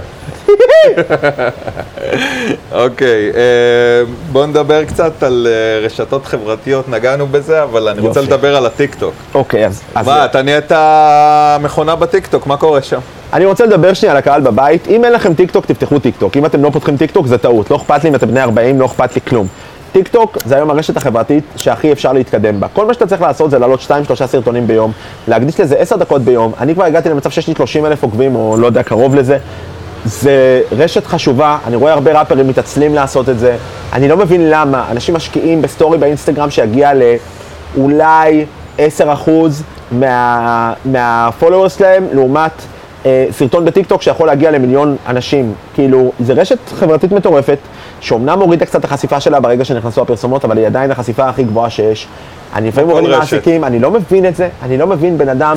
אה, שיש מישהו שקוראים לה Queen of Tarts, מדהימה, שלחה לי עוגות מדהימות שאתה שלחת לי, תודה כן. על זה גרג, מדהימות, ואמרתי לה, תפתחי טיקטוק, לא, לא, אני, אני בת 30 ומשהו, אני מה לעשות עם טיקטוק. זה לא נכון, כי אם יש לך עוגות... עוגות זה הכי טיקטוק. ברור, אתה מצלם את העוגה, אתה עושה איזה מוזיקה חמודה, אתה מסבב אותה, 100 אלף צפיות. עכשיו, גם אם תסתכל על הקמפיין שלי לגראז', שעשינו שיר בן זונה, והכל עובד טוב, ויש אזכורים בעיתון, ויש צפיות והכל, הדברים בטיקטוק הם כבר איזה מיליון ומשהו צפיות, מבלי קידום. מבלי קידום, מבלי לעשות promoted. מיליון ומשהו פעמים בן אדם ראה, לא חייב להיות אותו, הרבה אנשים, לא בהכרח מיליון אנשים, אבל אולי 200 אלף איש שכל אחד ראה חמש פעמים, הוא לא יודע מה, אזכורים שקשורים למסעדת הגראז'. עכשיו, אנשים אומרים, אני לא רוצה, כי זה לילדים, כי טיקטוק זה לילדים. הילדים אומרים להורים מה לאכול. Okay. כן. הילדים שרואים את הפרסומת לגראז', שהוא אחלה המבורגר דרך אגב, אומרים, תביאו לי הגראז'. הילדים שיראו את Queen of Tarts שם את העוגה, יגידו לאמא, אני רוצה את העוגה הזאת.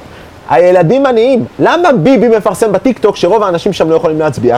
כי הילדים הרבה פעמים משפיעים להורים למי, למי לבחור. אנשים לא מבינים שילדים זה המנוע קנייה הכי גדול שיש. הכי גדול. זה לא סתם שפוקימון היה עושה גדה קצ'מול, גדה קצ'מול, ואומר להם אתה חייב לתפוס את כולם, למה? כי הוא מוכר להם. למה פוקימון כזה גדול? עזוב שזה נשאר איתנו כשגדלנו, זה ילדים, אתה מבין? זה המנוע הקנייה הכי גדול, ויש לך פלטפורמה ש basically בחינם אתה יכול להגיע למיליוני אנשים, וזה מטורף בעיניי. שאנשים לא עושים את זה. כאילו, אני מבין למה, אבל זה לא הגיוני, אתה מבין? תקשיבו לגרי וי, גרי ויינרצ'וק, הוא פשוט יודע מה הוא אומר. כמה הגעת הכי הרבה כבר בטיקטוק? יש 400 אלף צפיות, 450 אלף צפיות, משהו כזה. בלי קידום, לא קידמתי שקל אחד בטיקטוק. במצטבר אני לא יודע כמה צפיות כבר יש. אני לא יודע, אני לא יכול לספור את זה בכלל, כאילו. טירופי הטיקטוק. אני מעלה את החתול שלי לטיקטוק. אחי, אתה יכול, אתה יכול, אתה יכול, תקשיב, זה כל כך פשוט. אם תעלה כל יום שתיים, שלושה סרטונים, אפילו סרטון אחד כל יום, אתה תוכל להגיע למצב שיש לך הרבה, אתה יכול לעשות סתם שטויות, זה לא משנה, משהו יתפוס. גם לא אמורים למחוק סרטון בטיקטוק, כי מישהו אולי יגיע אליו יותר מאוחר. אתה מבין? דברים יכולים להיות ויראליים. המנג... האלגוריתם שלהם עובד אחרת. זה לא אלגוריתם שאתה אומר, אוקיי, יש לי פה סרטון שעבר חודש, אז הוא כבר לא יהיה ויראלי. לא, אולי מישהו אוהב חתולים, ואתה עשית hashtag cat ומראה לו חתולים, ובמקרה הוא יראה לו את החתול שלך, אתה מבין? טיגר החתול, אני לא סיפרתי לך, הוא כוכב אה, עולה בטיקטוק עכשיו. טוב מאוד. בעיקר במזרח הרחוק. קונג פאו מיאו. אין על קונג פאו צריך להיזהר לא לאכול חתולים. מסוכן מאוד. או מלאווח. אה, לפעמים אה, בתאילנד, שהייתי הולך שם בלילות שיכור אחרי מסיבות מוזרות, אז היה שיפודים מפוקפקים, תשמע, רוב הסיכויים שזה היה חתולה, כאילו... לא כדאי, אל תחשוב על זה פשוט. גם חתול זה יקר, הם לא ישימו חתול אחר. מי כמוני יודע. אל תאשפזו את החתול. תאשפזו אם הוא צריך. אוקיי, בוא נדבר קצת על אה, merch, יש פה בובה שלך, מה, מה, מה קורה פה? אוקיי, אז תחילת merch, לא הבאנו merch היום, סיפור ארוך, אבל יש כובעים של גבין, יש אה, כובעים של ראפ, יש אה, אה, עוד כובע, נכון? ראפ, גבין, קראק, יש כובעים של קראק, יש כוסות של קראק, ויש אלבומים, והפעם מחזיק המפתחות, ואנחנו נעשה גם uh, בובות מתישהו כנראה. אני ונאצ'מה, נווה לברן, אוהב אותך, נווה. גם מנהלת פלד, אנחנו הולכים לעשות קצת מרץ', אולי גרג יעזור לנו. שלומי לוי, אבי לוי, אמר שהוא יעזור לנו גם. ואנחנו רוצים להיכנס לעולם למכור בובות קטנות של לוקאץ'. הבעיה היא שזה לא כל כך כלכלי כרגע, צריך להזמין את זה, וזה המון השקעה, אבל אנחנו נמצא דרך. אנחנו נפ... נפענח את- הדיבור, אבל מה הסיפור של הבובה פה? הבובה הזאת זה, זה לא בובת פופ, הבובת פופ זה הבובה השנייה הזאת שאלין קנתה לי, big up אלין. אה, הבובה הזאת זה בובה מחבר'ה מאוד מאוד מאוד מגניבים, שעושים, אה, קוראים להם בובל, והם עושים אה, בובות כאלה שהראש זז קצת, והם עושים את זה בעיצוב אישי, ופשוט עשו לי בובה, פשוט עשו לי בובה ואמרו לי לוקץ' קח, ומאוד התלהבתי, וזהו, ומאז אני מזמין בובות לחברים ליום הולדת כל הזמן. אה, מכרו לך שם כוס של אה, סרסורים. אז כל פעם אה, מבוסס על תמונה אמיתית הבובה בשביל שזה יצא זה, אז זה, מבוק ששני רייך עשתה לי, ביג אפ שני רייך. או, יאנג שני. שניגה. שחקנית הכי טובה שהייתה לך בקליפים. אי פעם. אי פעם. שני, אני אוהב אותך, את לא יודעת לשחק בכלל. את לא, את מדהימה, את בחורה חמודה, את מצחיקה, את כיפית, את לא יודעת לשחק, כפרה. באמת, אבל זה יסתדר לנו מתאים לקליפ. תראו אצלי, יש לנו לך שתי, זאת שמשחקת את חברה שלי שם, תבינו. איך היא יולדת? איי! ילדתי, איי! מזל טוב שני רייך. מביאים לה את התינוק? אל תפסיקי לדבר איתי שני, אני אוהב אותך. אוקיי, בוא נדבר קצת, אה, אז דיברנו על, אה, על חבר'ה חדשים בראפ, מה, איזה, איזה חבר'ה יוצא לך לשמוע היום? אה, בחבר'ה, אני מאוד אוהב את סאזו, אני חושב שהוא מדהים. ביג? אה, כן, אה, סזו, סזו, סליחה, חשבתי שזה סאזו. יש לי לפעמים מה זה, אני מאוד אוהב, אני אוהב את סזופרניה, סזופרניה מאוד אהבתי. אה, מלכים א' ומלכים ב', אה, אני מאוד אוהב אותם, מאוד מצחיקים אותי, אה, ממש כל שיר שלהם אני אוהב, שזה קטע. אתה יודע, זה כבר לא חדש, אבל סוויסה ונורוס, ואני מאוד אוהב את, את אצ'י, אצ'י מדהים בעיניי, כל ורס שלו פצצה. כאילו פשוט מצחיק אותי עם פאנצ'ליינים מעולים. יש הרבה, כאילו, אני לא אתחיל לעבור לך אחד-אחד, אבל יש, יש הרבה, הרבה. וכמו שאמרתי, שקוף ומסיח וכל מיני חבר'ה שאני גם עובד איתם, שאני הגעתי לעבוד איתם בגלל, בעקבות זה שאני אוהב אותם. אז אני חושב שיש ראפ, ראפ אה, מצוין היום, כאילו, כבר הרבה שנים יש ראפ מצוין. אני תמיד אומר שבערך ב-2008 התחלנו להשוות את הרמה שלנו לרמה של העולם. שהיה פלט ואורטגה, והיה קונט מושון, והיה לוקאץ', והיה אקסום, והיה כבר דברים שהם לא נופלים. כי פעם הראפ היה כזה לא מספיק טוב, כן. אבל היה כזה חיקוי ישראלי, או, או גרסה ישראלית לא מספיק טובה. מספיק מפותחת. וההרגשה שלי שב-2008 בערך, השתווינו. כאילו אנחנו כבר, אם אתה לוקח את הראפרים הכי טובים בארץ, או את הראפרים הכי טובים בעולם, הם לא יותר טובים מאיתנו. ליל פאמפ לא ראפר יותר טוב ממני, אתה מבין מה אני אומר? הם לא, הם לא. אולי הכי גדול שם יותר טוב מהכי גדול פה, אבל... ה- טוב בסם. כן, אבל זה הנקודה שלי. אם אתה לוקח את ה top 10 ראפרים בארץ ה top ראפ- 10 ראפרים בעולם, אנחנו נותנים fight לכל אחד מהם ברמת skills, ברמת פאנצ'ים, ברמת תחכום, ברמת איך אנחנו מופיעים. פשוט, יש שם הרבה יותר כסף והרבה יותר קהל. בניגוד לאם היית לוקח את זה ב-2004, ואף אחד מהכי טובים פה לא היה מתקרב לעשירית מהרמה של חו"ל, אתה מבין? אז זה, זה גם דברים שהשתנו עם הזמן, ככל שנהיה יותר זמן, נהיה יותר רמה, אבל גם אם תיקח את הראפרים ב eighties, שאנחנו רואים קסם, זה בארצות הברית, את הראפרים של ה eighties, יש לזה קסם, אבל זה לא רמה. אתה עדיין אומר, אני הולך פה לשם, ושלום לך, יא בן אדם. זה לא, זה לא עומד בסטנדרט, ש, ברף שהם העמידו עצמם ב nineties. אז שם זה קרה ב nineties, ופה זה קרה ב-2008. big up 2008. למרות ששב"כ סמך תמיד ייצרו איזשהו רף שונה משלהם, גם הדג נחש. הם הראשונים שהביאו איזשהו משהו שגם מאוד חו"ל וגם מאוד מקומי בו זמנית. אני, אני טוען שסוד הקסם זה יוסי פיין, שיוסי פיין הוא מפיק גאון, big up אה. יוסי פיין. אח יקר. אני חושב שהסוד הקסם של שב"כ סמך היה יוסי פיין, בלי להוריד משב"כ סמך, יוסי פיין, לפי דעתי. כן, הוא לקח חבורה של ילדים משוגעים והפך אותם לדבר שהשתלט על המדינה. כן. big up יוסי. הייתי איתך ביום הולדת, אה, נראה לי, האחרון שלו לפני הקורונה. נכון, הלכנו עם. מילה, שלחנו להופעה. וואי וואי, ביג אפ אח של שקל. ביג אפ אח של שקל בזכותו הרווחתי לירה. זה היה סוג של לירה. אוקיי, אה, בוא נדבר עליך, אה, בוא נדבר על שירים שלך שאתה חושב ששרדו הכי הרבה זמן. טוב, זה דווקא קל לדעת. אני יודע שאצלנו, כאילו ענת בנאי עד היום עובד בהופעות, שזה שיר מ-2009. אני יודע שיש שירים אחרים שלפעמים עובדים יותר, לפעמים עובדים פחות, אבל אה, מבחינת קהל, ענת בנאי תמיד עובד, תמיד מסיימים אותו הופעה, תמיד ביחד זה יוצא אלף חיים, תודה רבה, אני הייתי לוקאץ'. זה תמיד ככה. זה השיר שהכי עובד, תמיד, בכל מקום. רק פעם אחת לא עבד וידעתי שהוא לא יעבוד, ודורקי, סבא קוקו בזמנו התעקש עליו, אבל רק פעם אחת ידעתי שהוא לא יעבוד. במועדון של הצל, באלנבי 40 שהיה אז בזמנו. הייתה שם אווירה שזה לא הולך לעבוד. ידעתי, פשוט. אבל זו הפעם היחידה שהשיר הזה לא עבד, באמת. אה, איזה עוד שירים שלי מחזיקים אה, הרבה זמן? תשמע, אה, אני לא הצל מרגיש... ואלנבי 40, התפוצץ לי המוח. אני לא מרגיש שיש הרבה שירים שלי שאני... אין שירים שלי שאני מופיע איתם והם לא עובדים. כאילו, אם, אם הם לא עובדים, אני פשוט לא מופיע איתם. אתה מבין מה אני אומר? הכי ארוך, הכי ישן זה זה, אבל נגיד גם בית הפנקייק, שהוא שיר שנכתב ב-2004, או 5 או 6, אני כבר לא זוכר, הוא עדיין עובד בהופעות, כלומר יש לו איזה ערך נוסטלגי. אבל זה יותר איזשהו ערך נוסטלגי מאשר, אני לא יודע אם השיר עדיין מחזיק מים באותה צורה. כן. מבין? מצד שני אולי כן, אני לא יודע, קשה להבדיל, קשה להבדיל אחי, אתה, אתה לא יכול לדעת לפעמים למה אתה על במה וזה עובד, אתה לא יכול לדעת לפעמים למה זה עובד. ברנדון וולש גם. ברנדון רוש גם, זה גם ב-2009, אתה צודק. הוא יצא ב-2011 או 10, אבל uh, הוא הוקלט ב-2009. אז כן, ברנדון רוש עובד פצצה אחי, עד היום. מה עם הרגעי באמת? היית עושה פעם מלא רגעי, מלא דאנסול. אני אוהב רגעי, אני אוהב דאנסול, זה פשוט עניין של מה יוצא לעשות. כן. זה בדרך כלל לא כזה מחושב. אה, עשית עם סילברדון נכון, עם בעצם. סילברדון, איפה נעלמת? כן. big up סילברדון, אחד האמנים הכי מוכשרים שהיו פה. אגדה. והיה לי כבוד לעבוד איתו, ממש, ועשינו שיר פצצה אצל אורי שוחט המלך.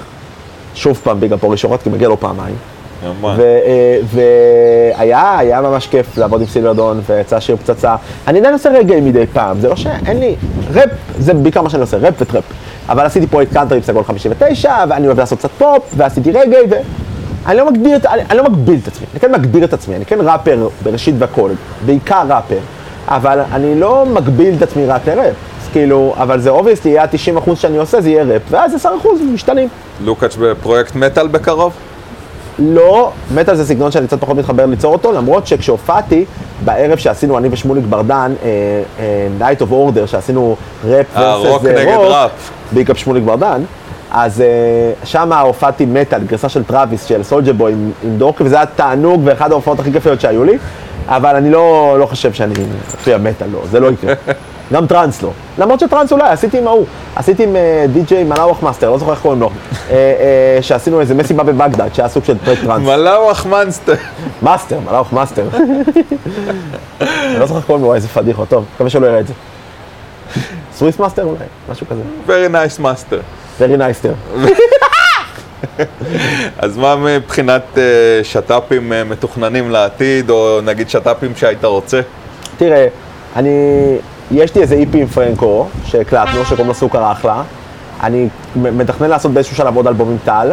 אמרנו שנעשה את זה כמו עכשיו, חמש שנים. אבל מה הכוונה בחמש שנים? זה לא שחמש שנים עבדנו על אלבום, זה חמש שנים. פעם בחודש הולכים לאולפן, פעם בחודשיים הולכים לאולפן, אוספים שירים ומוציאים אלבום. אה, שת"פים, אה, יש לי שיר עם רביד שלא יצא, יש לי שיר עם טונה שלא יצא, אני אשמח להמשיך לעבוד איתם, הם, הם אה, מעולים. אה, ג'ימבו הוא אמן מצוין, אני לא יודע איך העבודה תהיה ביחד אם נעבוד, אבל זה משהו שאני ממש אשמח. אני הכי אשמח לשתף פעולה עם פלד. אה, פלד, צריך להביא אותו בתנאים מסוימים, כאילו כשהוא רוצה, וכשבא לו על השיר, וכשפה, ובינתיים איכשהו לא... זה עליי גם, כי הוא אמר, תציע לי משהו שאתה חושב שאני אתחבר אליו, ואני יותר אוהב, כאילו, בוא, בוא נשב על משהו, אתה מבין? והוא כן. פשוט, הוא עובד כמו שאני עובד. ככה אני עובד עם כולם. תציע לי משהו ואולי אני אשב. אבל שזה אנשים שהם יותר, אתה יודע, כאילו, ב-level שלי, פלד, זה, אני פחות עובד ככה. אבל אה, אני צריך להציע לו, צריך מתישהו לראות, לעשות שיר אצל שוחט, להגיד פה פלד מתאים, שככה עשינו את האלבום, נגיד שהיה את חתולה, ואמרנו פה שקל מתאים, שלחנו לשקל. או בסתום את הפה, פה, לא, סתום את הפה עשינו ביחד עם סוויסה, אבל זה הרבה פעמים קורה ככה. מי מתאים על השיר הזה, נגיד, את, את אה, ביגי סמולס, של ביגי, מביגי נתניהו, על ה... אמרנו, מי- מישהו צריך להוריד ורס נגד, אה, אחרי שהוקלטתי את השיר, מישהו צריך להוריד- ורס נגד ביבי, כי אני מאוד הרמתי לו. ואז שוחט אמר, בוא נביא את סגול, הוא כאילו ממש שמאלן. אז יש דברים שמתאימים, אז צריך לחכות שיהיה כזה עם פלט. אני אשמח להופיע עם הדג נחש, כמו שהיינו מופיעים פעם, אה, כבר הנה, אם אתם רוצים. וזהו, זה בערך, מה ש... במיינסטרים הייתי מאוד שמח לעבוד עם מרגי, הייתי מאוד שמח לעבוד עם ג'ורדי, הייתי שמח לעבוד עוד פעם עם מישי סוויסה שהיה כיף, הייתי שמח לעבוד עם נועה קירל, הייתי שמח לעבוד עם אלעלי להב, הייתי מאוד שמח לעבוד עם סטטיק או עם סטטיק אל, אבל זה דברים שאני כאילו יודע שה... זה יותר מכונה ממוקצעת שם, זה לא משהו שסתם, סטטיק אוהב אותי, סבבה, הוא הזמין אותי גם לשיר האמנים, ואנחנו מאוד מחוברים, אנחנו לא חברים טובים, אבל יש בינינו חיבור טוב. אני בטוח שאם היינו יושבים בצחוקים היה יוצא אחלה שיר, אבל אני יודע שגם מישהו כמו סטטיק לא יכול סתם, בא לי לעשות שיר עם לוקאץ', אז אני אעשה שיר עם לוקאץ', אתה מבין? זה כל דבר שם, כל צעד יש לו משמעות. ברור. אז זה יותר קשה, אבל הייתי שמח לשתף פעולה עם הפופ הישראלי מאוד. אז אה, שמעתם את זה. על המים באמת. כן, אני כן. אמרתי בהתחלה לא צריך, לא צריך, כי לא הייתי צמא, אבל עכשיו אני קולט. אני מכיר. אותך יום-יומיים, ויודע שאתה מדבר הרבה. מדבר איתו יום יומיים או יום יום? מים, סליחה על זה. אנחנו נוציא את זה בעריכה. זרוק אותי מהגג. אוקיי. יום יומיים או יום יום? סודה, סליחה על זה. שאוט אאוט מיגוס. אוקיי, אה, רגע לפני שנסיים, כי באמת נראה לי, שהחלטתי אותך עם הפאנצ'ים האלה. באמת שזה היה אחד יותר מדי, סתם. אה, בוא נדבר קצת אה, על השראה, ואני יודע שבסדנה ב-BPM דיברת על מוזה, אבל אני רוצה לדבר על השראה. מאיפה אתה שואף השר... השראה?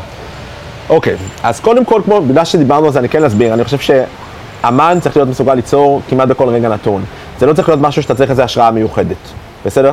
אני לא חושב שצריך לחכות לאיזה מוזה אה, שתכה בך ובשביל זה לכתוב שיר, אני לא אוהב את הגישה הזאת. יחד עם זאת, יש דברים שיכולים לתת לך השראה.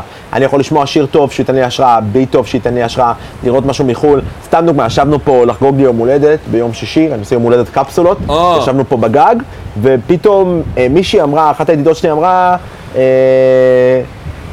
גם ראפ אבל פחות. ואמרתי בואנה זה שם בן זונה לאלבום, לאלבום שלי הבא נקרא גם ראפ אבל פחות.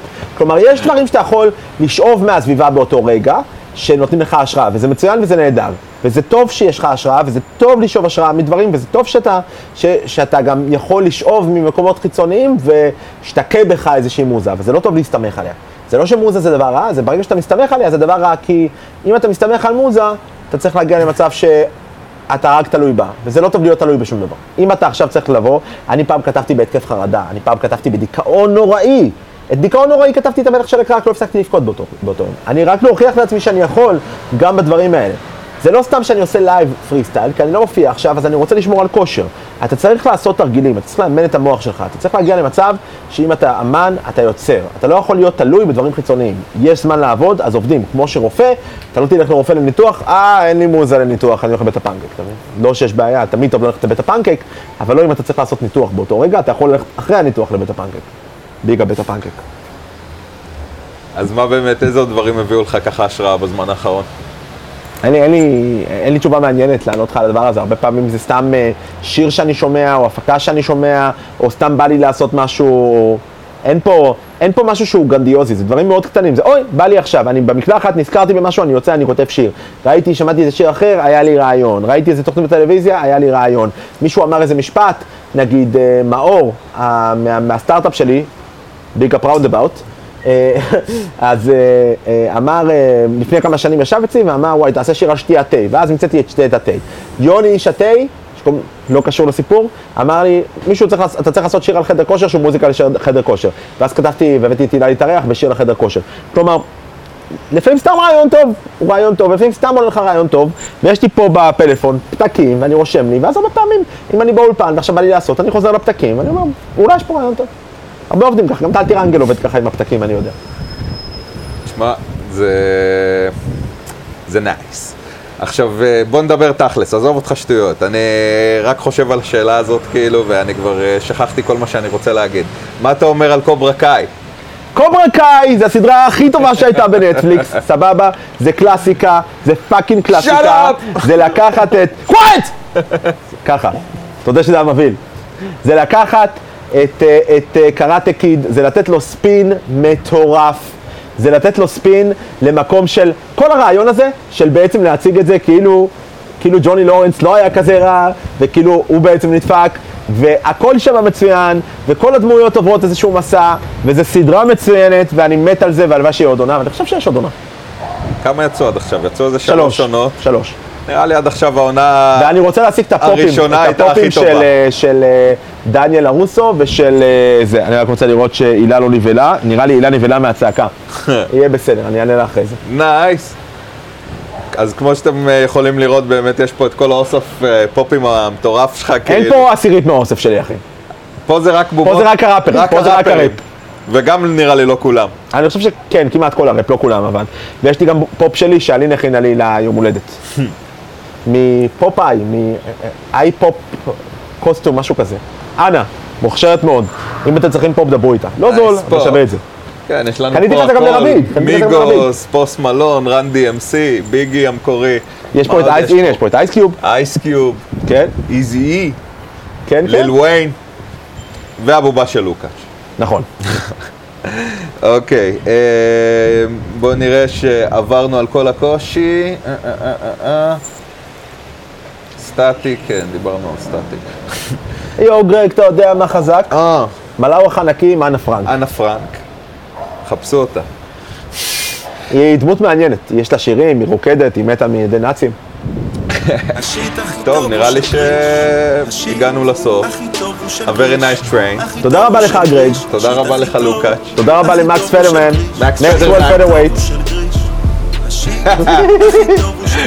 אוקיי, חברים, זה הפרק השלישי של השיט הכי טוב הוא של גריש. עד כאן, להפעם, מהגג של לוקאץ'. אולי בפרק הבא גרג יגבה את החובות שלו מעונג. לא נראה לי שזה יקרה.